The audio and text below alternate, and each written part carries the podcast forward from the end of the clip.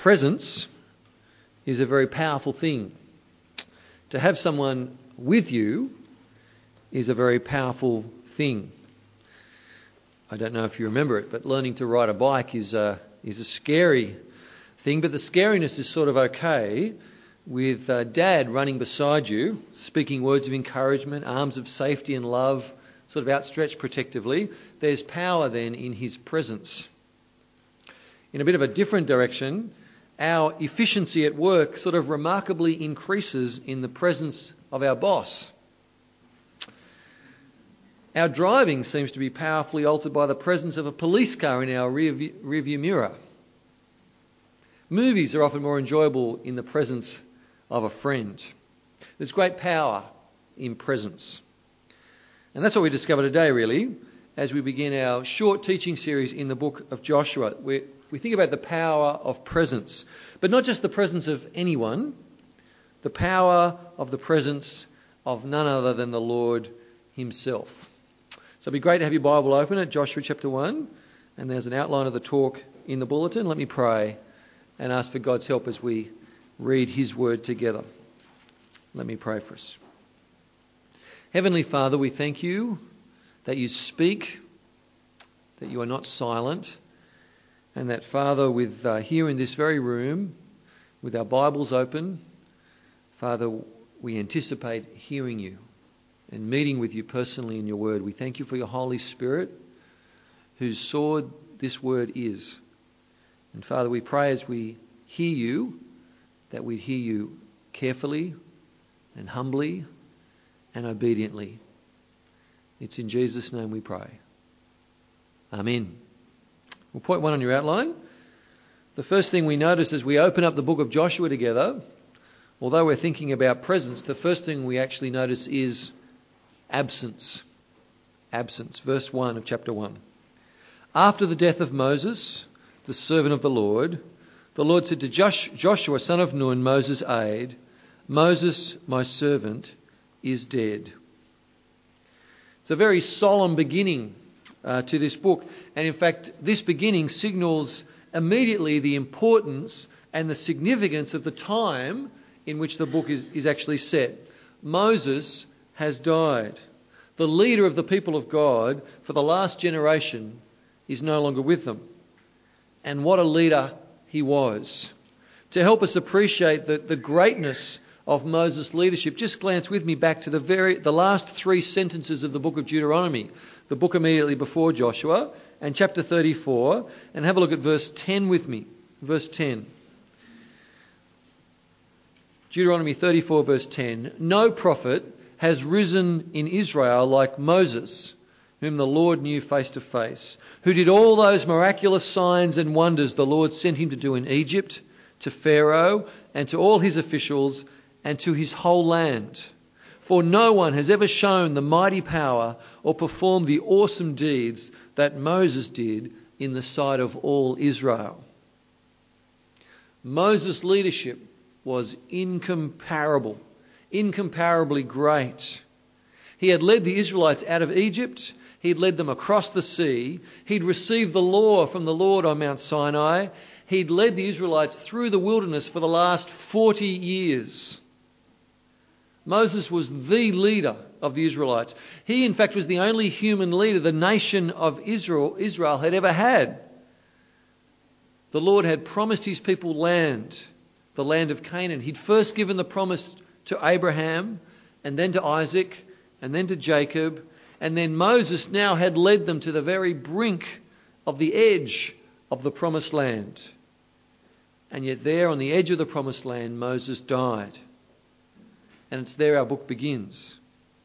Joshua and the Israelites on the eastern side of the Jordan River, the wrong side, if you like. The promised land on the western side of the Jordan River, and Moses absent, not with them. It's really important we try and imagine how the Israelites must have been feeling. How can we go on without Moses? How can we enter the land without Moses? What will we do without him? Imagine how Joshua must have been feeling. How could I take over from Moses? How can I lead this people as he led them? Surely Joshua must have been afraid, overwhelmed, full of self doubt. Thinking about all that, listen to the Lord's command to Joshua in verse 2. Verse 2 Moses, my servant, is dead. Now then, you and all these people get ready to cross the Jordan River into the land I'm about to give to them, to the Israelites. It's a massive command concerning a massive task that faces the Israelites, a massive task that faces Joshua. Here they are on the wrong side of the promised land. A raging river stands between them and the land they are about to enter. The land they are to enter is occupied by other nations who are ready and willing and equipped to defend themselves. And yet the Lord's command to them is to enter without Moses. Without Moses. But here's the main point of the passage with him, with the Lord. Moses may be absent, but the Lord would certainly and graciously be present. Point two on your outline and verse three. The Lord continues, I will give you every place where you set your foot, as I promised Moses. Your territory will extend from the desert to Lebanon, and from the great river the Euphrates, all the Hittite country to the great sea on the west. No one will be able to stand up against you all the days of your life. As I was with Moses, so I will be with you. I will never leave you nor forsake you. Now, they are some wonderful words of the Lord there spoken to Joshua, I reckon. What comfort they must have brought him. Because the task before Joshua and the Israelites is massive. But the Lord promises to be with Joshua. Just as the Lord was with Moses, so he promises to be with Joshua. Moses may be absent, but the Lord will be present. In fact, he will never leave him, he will never forsake him. And what an astonishing promise to receive, don't you think? What an assurance that must have been to Joshua. If there is power in presence, then there can be no more powerful presence than the Lord God. And when you think about it, it's in fact a wonderful truth about the Lord God that he chooses to be present with his people. The true and living God of the Bible is not a God at a distance watching on from afar.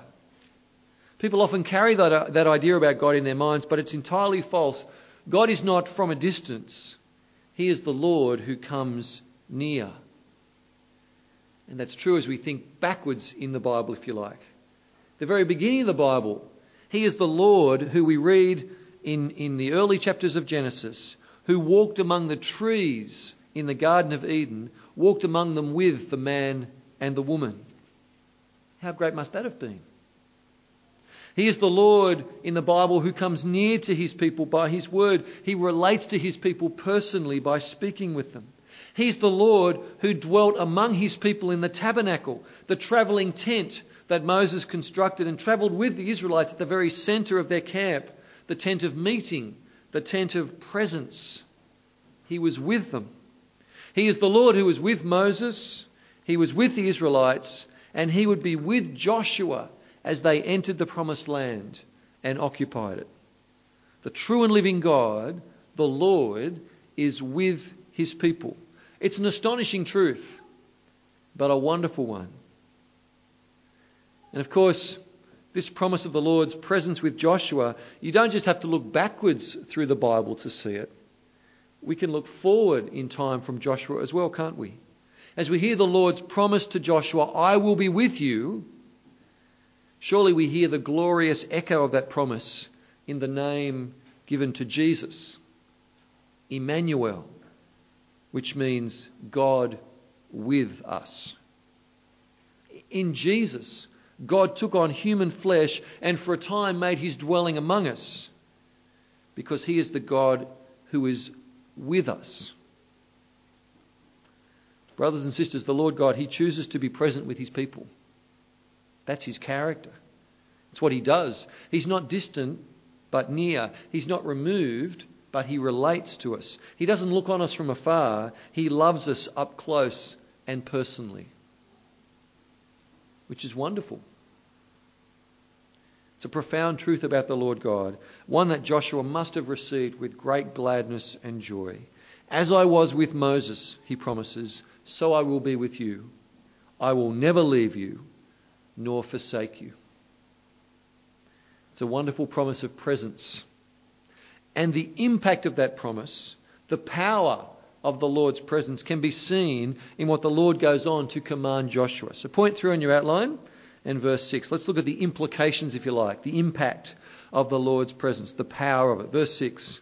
The Lord continues to speak to Joshua Be strong and courageous, because you will lead these people to inherit the land I swore to their forefathers to give them.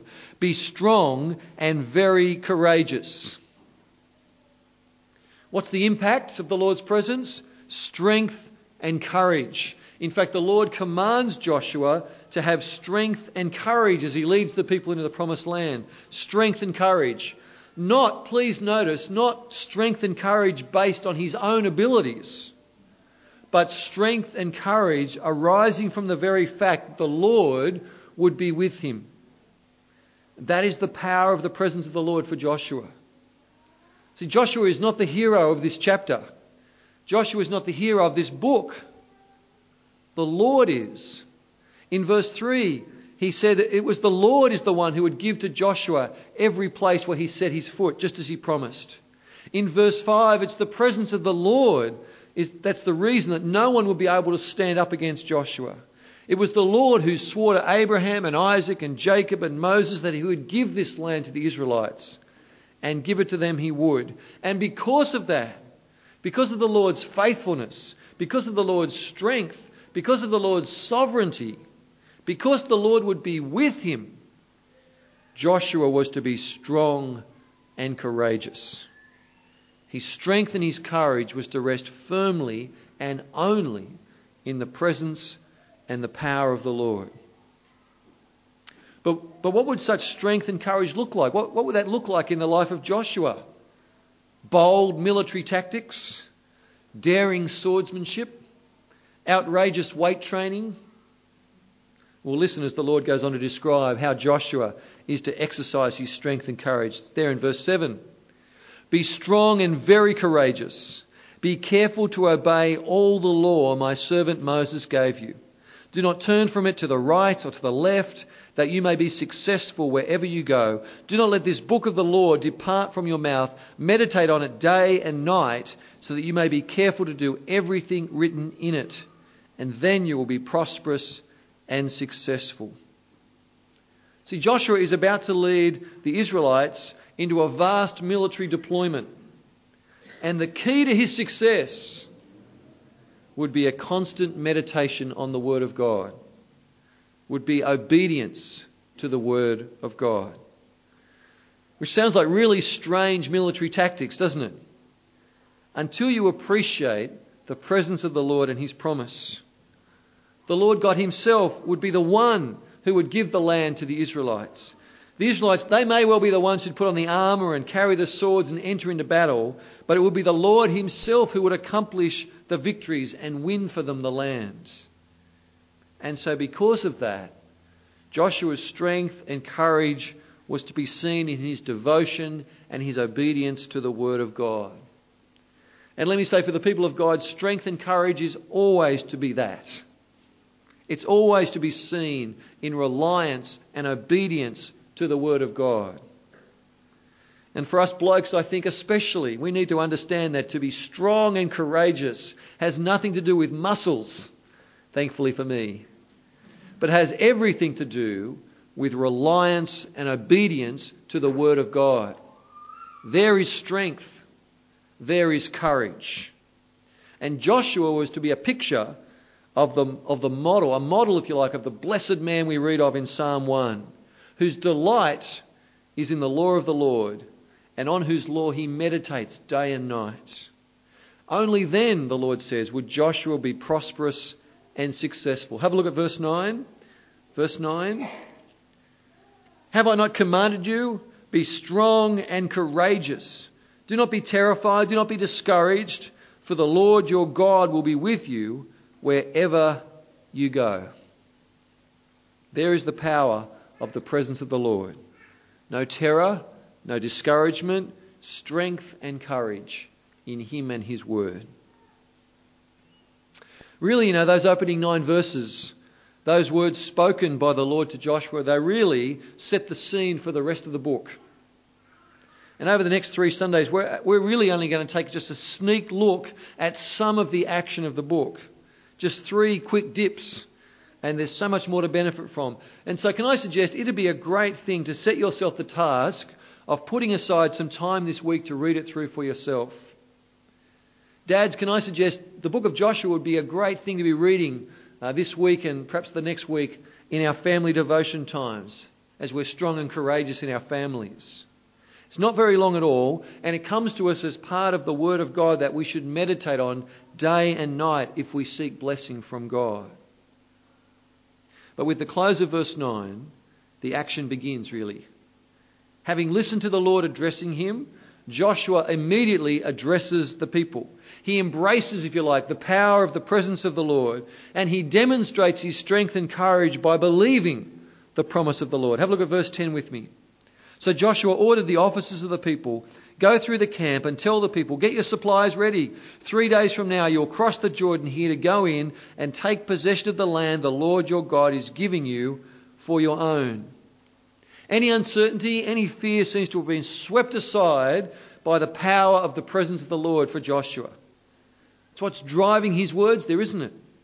After 40 years of waiting, 40 years, in three days' time, the Israelites will cross the Jordan River and will begin to occupy the land. And what Joshua wants the officers to be confident in, it's not his leadership or their military might. He wants them to be confident in the power of the presence of the Lord. See what he says there in verse 11 to them?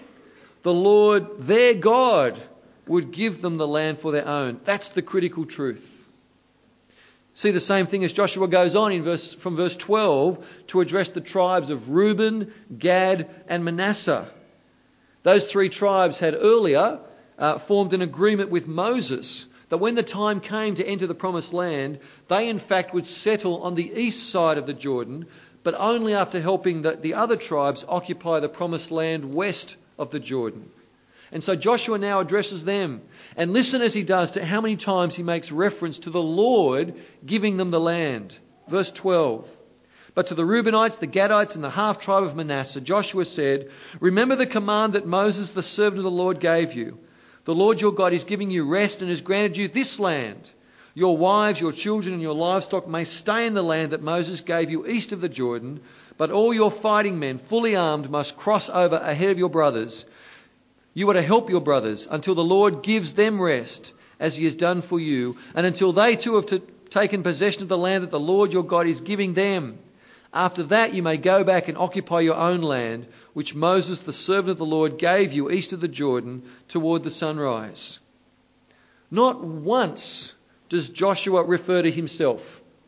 His sole focus is the presence of the Lord and the fact that he would give them the land just as he promised. And the people share his confidence and his reliance. Verse 16 They answered Joshua, Whatever you've commanded us, we'll do, and wherever you send us, we will go. Just as we fully obeyed Moses, so we will obey you. Only may the Lord your God be with you as he was with Moses. Whoever rebels against your word and does not obey your words, whatever you may command them, will be put to death. Only be strong and courageous. It's a really rousing opening to the book, isn't it? Hopefully, it want to make you keep reading. But of course, more than draw you in, this opening chapter also helps us to see the most important thing. It's a book full of action and memorable stories of battles and remarkable characters. But this first chapter makes sure that we recognize that throughout all of that, the Lord God is the hero. The Lord God is the one to watch and learn from. For the Lord God is the one who gives them the land. The Lord God gives them the victories. The Lord God is with Joshua. Joshua clearly understood that. He clearly understood here the power of the presence of the Lord. And so he was very strong and very courageous for the remainder of his life. It's interesting, you know, that the book of Joshua begins with the death of Moses and it ends with the death of Joshua. And just before Joshua dies, he makes a final speech to Israel, who then, of course, are in the promised land. Come with me to chapter 23 and we'll have a sneak preview of it. Chapter 23. Chapter 23 and verse 1.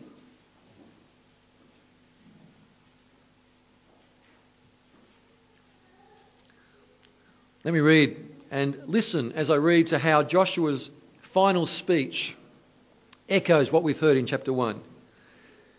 Verse 1 After a long time had passed, and the Lord had given Israel rest from all their enemies around them, Joshua, by then old and well advanced in years, summoned all Israel, their elders, leaders, judges, and officials, and said to them, I am old and well advanced in years.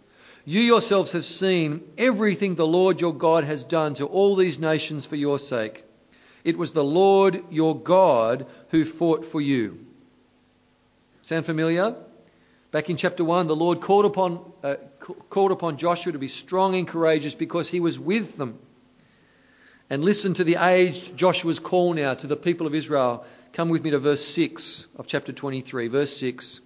Joshua speaking to Israel Be very strong be careful to obey all that is written in the book of the law of Moses without turning aside to the right or to the left. Do not associate with these nations that remain among you. Do not invoke the names of their gods or swear by them. You must not serve them or bow down to them, but you are to hold fast to the Lord your God as you have until now. That sounds familiar too, doesn't it? The call of the Lord upon Joshua is passed on to the people. Be strong and courageous. Be obedient to his word. Rely on the power of the presence of the Lord our God. It's a great call. Sadly, it's one that Israel didn't heed. But it's one that we need to hear today and make sure that we do. We need to heed it for ourselves. We need to embrace and appreciate the power of the presence of the Lord in our lives. In fact, you know, when we get to the New Testament, we hear the call repeated in the letter to the Hebrews. The promise of his presence given by the Lord to Joshua in the letter to the Hebrews is in fact applied to us. It's in Hebrews chapter 13 and it's printed on your outline. Let me read it to you. In Hebrews chapter 13 and verse 5, keep your lives free from the love of money and be content with what you have. Why? because God has said, Never will I leave you, never will I forsake you. So we say with confidence, The Lord is my helper. I will not be afraid. What can man do to me? Never will I leave you, never will I forsake you. They are the profoundly rich words that Joshua heard words of assurance, words of comfort, words that were the foundation of his life of courage and strength. And, brothers and sisters, they are the words that we hear from the Lord right now, today, in this room. Never will I leave you, never will I forsake you. And of course, we have even more reasons for confidence in that promise of the Lord, don't we? For as we've already considered, in Jesus, the Lord has come near to be with us in the most extraordinary way, in human flesh, in order to save us to be His own. The Lord came near to be with us. He died and was raised for us so as to restore us to Himself, so as to bring us back into communion with Him. And He has gathered us to Himself in the word of the gospel, the message of Jesus. And you know what? In that moment in which He awakened our hearts and opened our eyes to the truth of that gospel, that moment in which our faith was placed in Jesus through the gospel, the Lord came near to us in the person of His Holy Spirit. He poured out His love into our hearts by the Holy Spirit whom He has given us. In the words of Jesus, if anyone loves me, he will obey my teaching. And catch this my Father will love him, and we will come to him and make our home with him. It's in John chapter 14 and verse 23. It's astonishing, don't you reckon? In the person of the Holy Spirit, the Father and the Son come to us to make their home with us. How astonishing is that? Joshua would be blown away by that. That the Lord would choose to be present with us in such an intimate, personal way. He's promises, promised to us today Never will I leave you, never will I forsake you.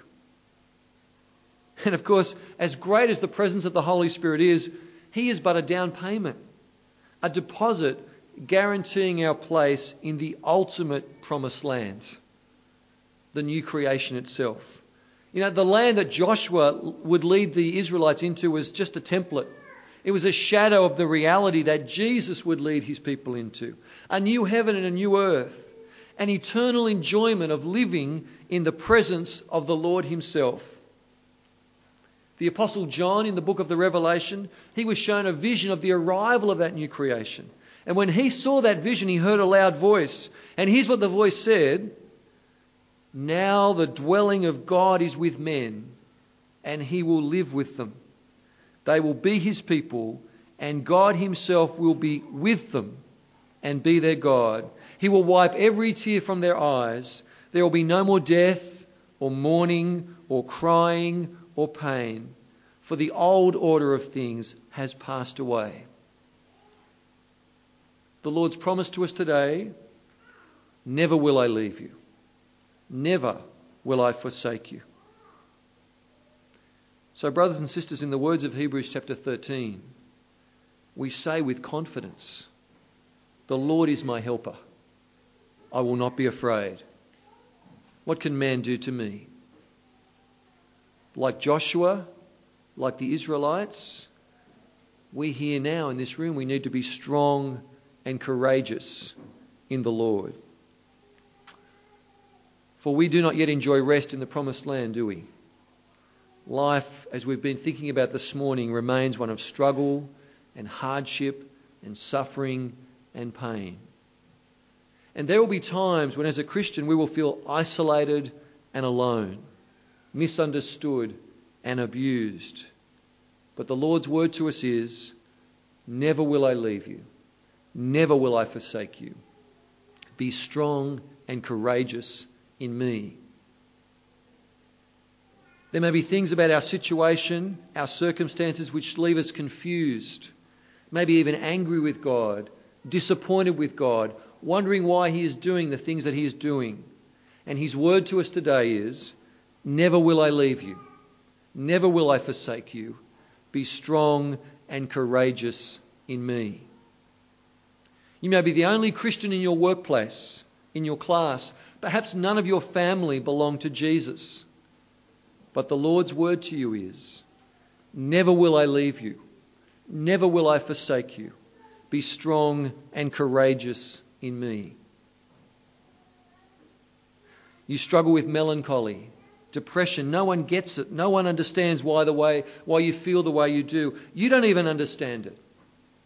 But the Lord's word to you is Never will I leave you.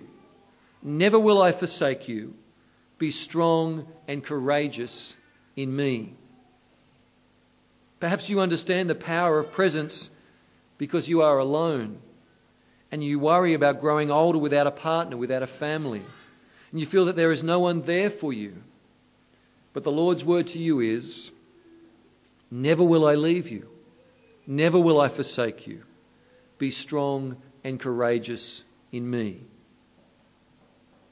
Perhaps as a parent, you find yourself swamped swamped by the needs of your children, swamped by tiredness, swamped by fears for their future, for their well being. And the Lord's word to you is Never will I leave you, never will I forsake you. Be strong and courageous in me. Maybe it's security you crave. You worry about money. You worry about not owning the house. You worry about your future. Or maybe it's just this decision that is looming on your horizon and the uncertainty of the consequences frighten you, the Lord's word to you is Never will I leave you, never will I forsake you. Be strong and courageous in me. Brothers and sisters, it is an incredible truth. But through Jesus, and by his Spirit, the Lord truly is with us, present with us and in us and for us. And he is leading and guiding us to a future in which he will wipe every tear from our eyes and we will enjoy life with him forever.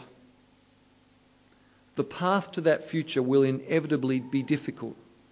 The Lord promises nothing different. But we do not make that journey on our own. We don't make the journey on our own. And so we meditate upon His word.